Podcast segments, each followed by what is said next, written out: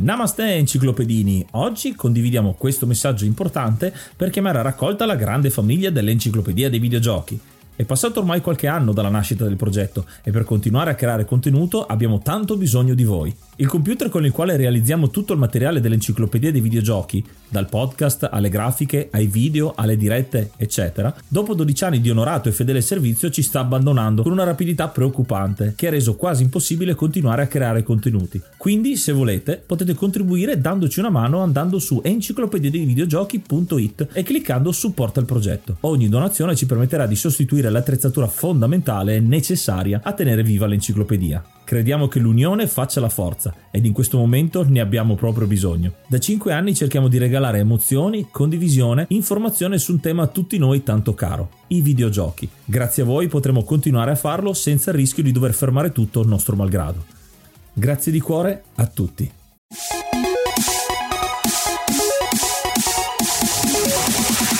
L'enciclopedia dei videogiochi presenta imperdibili per MS-DOS. Ed eccoci qua a parlare di questo sistema operativo che esisteva prima di Windows, che è ancora presente grazie al prompt dei comandi che ogni tanto vedrete, magari i più giovani di voi avranno utilizzato anche questa situazione, lo conosceranno in questa maniera, ma una volta era tutto ciò che c'era e qui c'erano tanti giochi molto interessanti che hanno anche fatto parte dell'enciclopedia dei videogiochi, tanti giochi rivoluzionari ma alcuni giochi un pochino più di nicchia di cui vi vogliamo parlare, quindi ascoltate bene.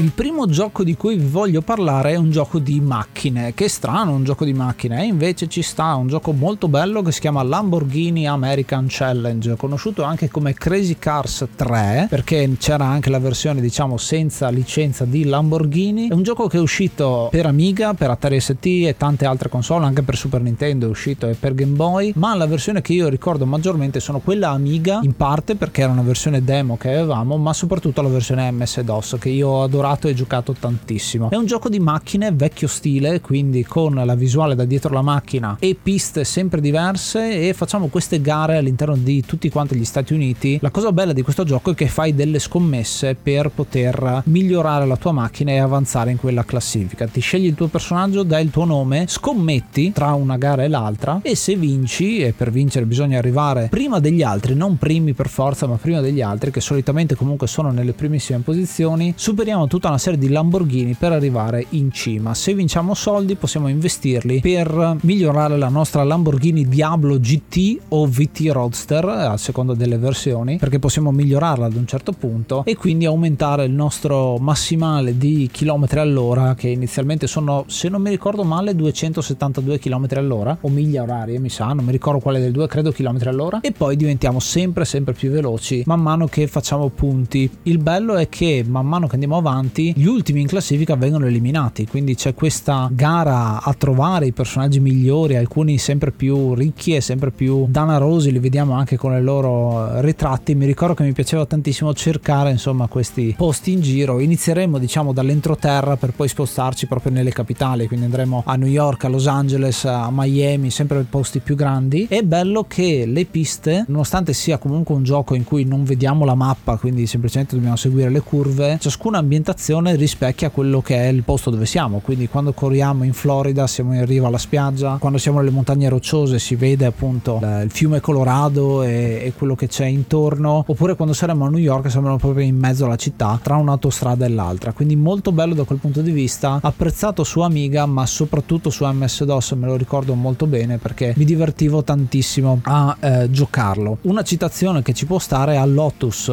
Turbo Challenge che molti si ricorderanno perché è un po' il capostipite o comunque il gioco più famoso che c'era al tempo per quanto riguarda i giochi di macchine brandizzati da una macchina famosa in questo caso è un'altra risposta da parte di Titus o Titus Software a questo tipo di giochi. Ultima nota interessante, a parte esserci anche i boost e il danno alla macchina da riparare, ci sono anche una serie di armi che puoi utilizzare per andare più veloce, per evitare la polizia, altra cosa che c'è, perché quando superi un certo limite di velocità la polizia ti insegue e quindi tu hai hai un radar per evitare di farti beccare, molto interessante anche quello e in un certo senso manipolabile per fare in modo che vada a recuperare e ad arrestare i tuoi rivali.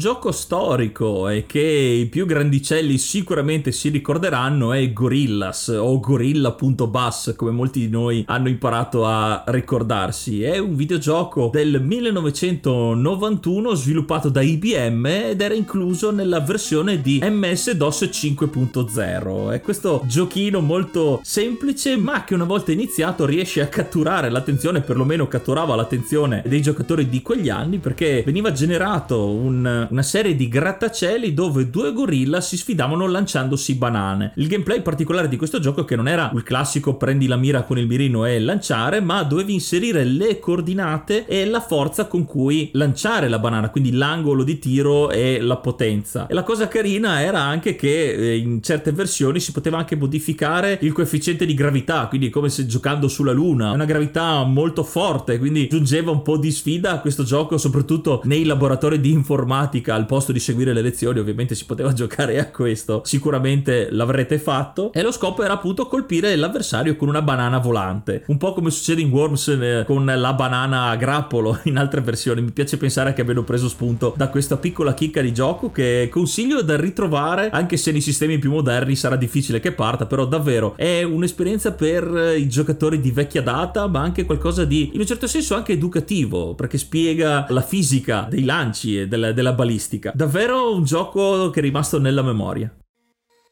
È iniziato maggio, quindi aggiorniamo l'elenco e ringraziamo l'hard mod Cry King e i normal mod Rick Hunter, Groll, Don Kazim, Lobby Frontali, D-Chan, Blackworm, Stonebringer, Baby Beats, Belzebrew, Pago, Strangia, Numbersoft, Sballu 17, LDS, Brontolo 220, Dexter, The Pixel Chips, Ing Bastard, Vito M85, Noobswick, Eppers, Vanex Abadium e Nikius 89. Se vuoi entrare anche tu nel gruppo dei mecenate vai su enciclopedia dei videogiochi.it, clicca supporta il progetto e tramite la piattaforma Coffee potrai avere accesso ai nostri video backstage, allo store e anche al feed podcast senza pubblicità.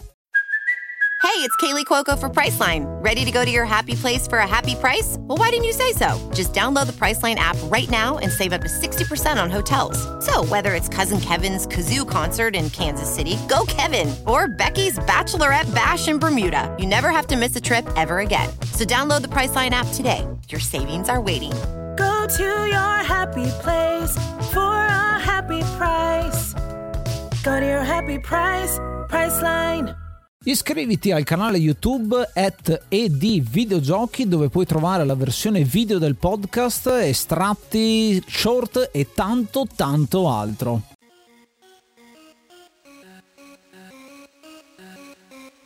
Tra gli imperdibili voglio citare veramente una chicca che magari molti di voi non conoscono ma che conoscono forse o hanno sentito parlare della fonte da cui questo videogioco è tratto, ovvero la storia ancestrale. Questa è una collana editoriale che è uscita nella prima metà degli anni 90 e io ho in versione completa tutti e 26 numeri. Questa storia scritta inizialmente dal sudafricano Frank Graves Fantasy in cui noi interpretiamo Richard che finisce in questo mondo fantastico pieno di creature misteriose da scoprire e citazioni a miti e leggende di tantissime mitologie diverse. Veramente ogni, ogni puntata, eh, ogni fascicolo aveva un mostro particolare diverso o più che poi facevano riferimento a tutta una serie di altri miti e leggende. Quindi era una serie storia, ma avevi anche delle carte da collezionare con tutti quanti i retroscena, eccetera, eccetera. E nelle versioni sono usciti anche questi quattro giochi. Nella versione Amiga Amiga e nella versione DOS sono dei giochi che richiamano un po' anche i vari Diabolic, Tex Wheeler, Dylan Dog e Time Runners, come qualcuno si ricorderà, i giochi della Simul Mondo, insomma, che sono usciti. In questo caso è Holodream a pubblicare questo avventura grafica punta e clicca con elementi puzzle, con eh, oggetti da prendere, spostare in giro, utilizzare con,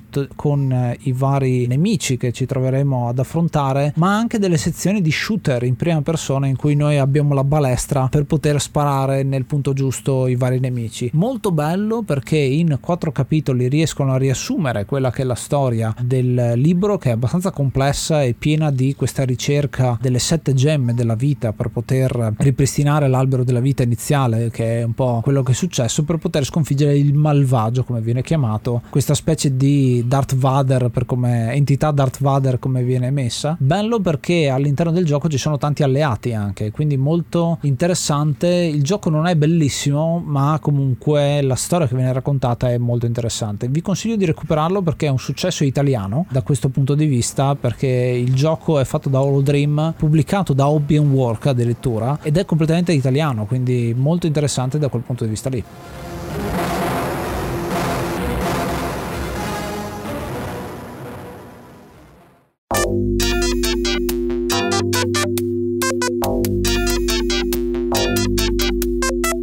Altro gioco, o più che altro serie di giochi che hanno fatto la storia dell'MS-DOS, non possono essere che la serie di Commander Keen. Un gioco, una serie di giochi, sei giochi sviluppati tra il 1990 e il 1991, pubblicati da Apogee, ma la cosa importante e particolare è che sono stati sviluppati da quelli che poi diventerà la id Software, che è la casa di sviluppo che creerà capolavori come Doom e Quake. In questo caso qui erano ancora troppo piccoli e quindi si sono appoggiati alla Apogee per pubblicare questa serie di giochi come ci hanno abituato il primo episodio, il primo gioco era shareware, quindi gratuito, mentre i successivi capitoli venivano inviati a pagamento. È una serie action platform a tema fantascientifico dove noi siamo il Commander Keen, questo ragazzino di 8 anni, questo genio che proprio dalla storia si crea la sua astronave personale con le cianfrusaglie che trova nel giardino, lattine e cose simili. E iniziano le sue avventure attraverso i pianeti, scoprirà alieni ostili che ogni volta gli daranno del filo da torcere carcere, arriveranno anche sulla Terra per rapire la sua babysitter, quindi tutta una serie di episodi collegati e che man mano che uscivano aggiungevano delle migliorie sia grafiche che nel gameplay. Il gioco è molto semplice, si parte da una mappa dall'alto del mondo in cui siamo, dal pianeta in cui siamo e dovremo raggiungere vari punti specifici che possono essere una caverna o una città, entrare quindi nel livello e parte la seconda parte platform dopo questa parte esplorativa. Nella parte platform è la classica, dovremo arrivare alla fine del livello facendoci largo tra alieni e invasori e proseguire nella nostra storia. È interessante perché Commander Keen, per quanto fosse un progetto molto ristretto, è rimasto nel cuore dei videogiocatori ma anche degli stessi sviluppatori e infatti nel corso degli anni si trovano parecchie citazioni a questo gioco che è un po' un capostipite se vogliamo dire del genere e quindi addirittura ci sono state delle conversioni dei giochi nuovi anche nel 2001 per Game Boy Color quindi è un gioco che nel suo piccolo ha fatto poi anche la fortuna della stessa id Software, perché grazie a questo ha potuto poi permettersi di arrivare alla grandezza per, quel, per il quale li conosciamo. Quindi un altro giochino molto interessante, molto colorato e molto divertente.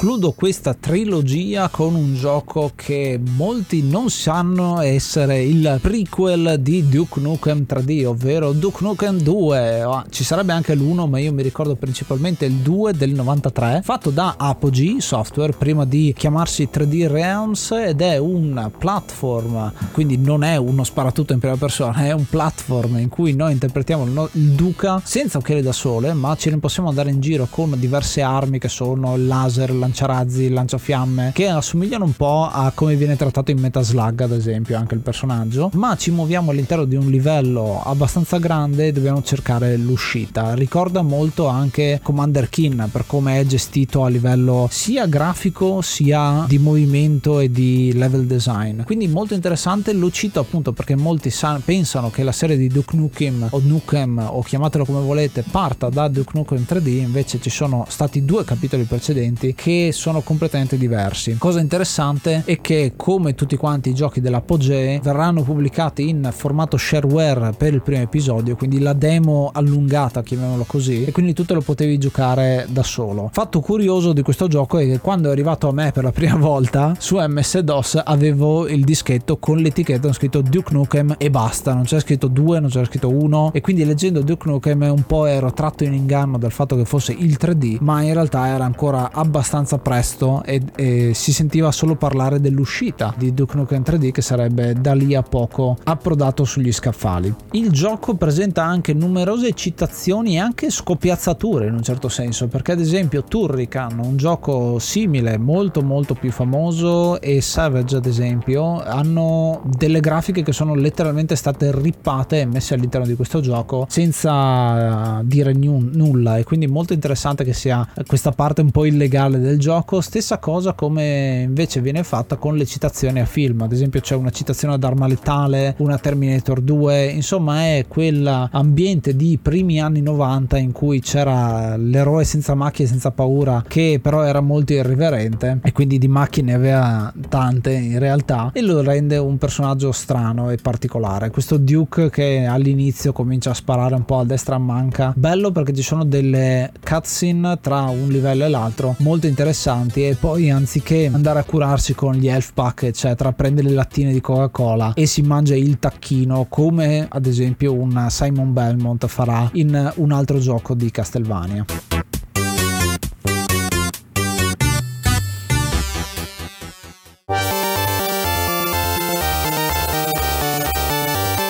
Altro titolo della libreria MS-DOS che vorrei consigliare è la conversione del classico Arkanoid sviluppato da Taito, uscito tra l'86 e l'88 in questa versione. Per chi non lo conoscesse, Arkanoid è un gioco arcade dove prendiamo il controllo di un'astronave a forma di barra, diciamo, che deve fare rimbalzare una pallina per distruggere i blocchi colorati e i conseguenti nemici alieni che fanno parte del, del, dello schermo di gioco fisso per eliminare tutti i blocchi e passare allo schema successivo. La storia è molto particolare per il tipo di gioco perché noi siamo un'astronave che si è salvata dall'attacco all'Arcanoid che è la nave madre, dobbiamo farci largo in questa dimensione particolare formata da questi blocchi per arrivare a sconfiggere poi chi ha attaccato inizialmente la nostra nave. Quindi il concetto molto semplice perché comunque gli arcade di quel tempo non avevano bisogno di storie molto complesse, in questo caso la conversione dell'MS-DOS è un po' particolare perché ovviamente non poteva sfruttare tutti i colori della serie della versione arcade quindi sono tutte sfumature di rosa, azzurro, bianco, grigio. Quindi dal punto di vista negativo posso dire che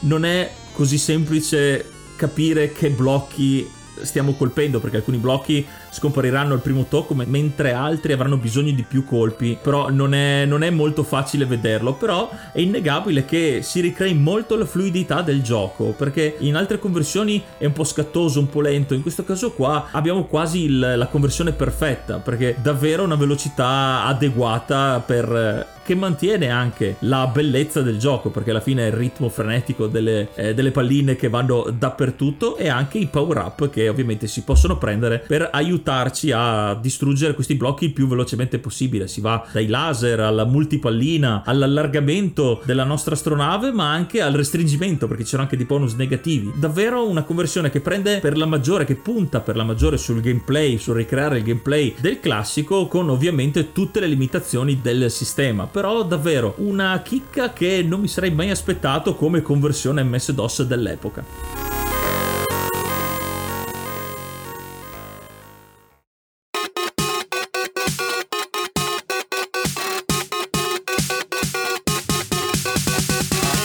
Volete segnalarci altri giochi del DOS, soprattutto se sono imperdibili, quindi giochi di nicchia? Potete farlo direttamente nei commenti di Spotify oppure venite sul nostro gruppo Telegram t.me slash enciclopedia dei videogiochi.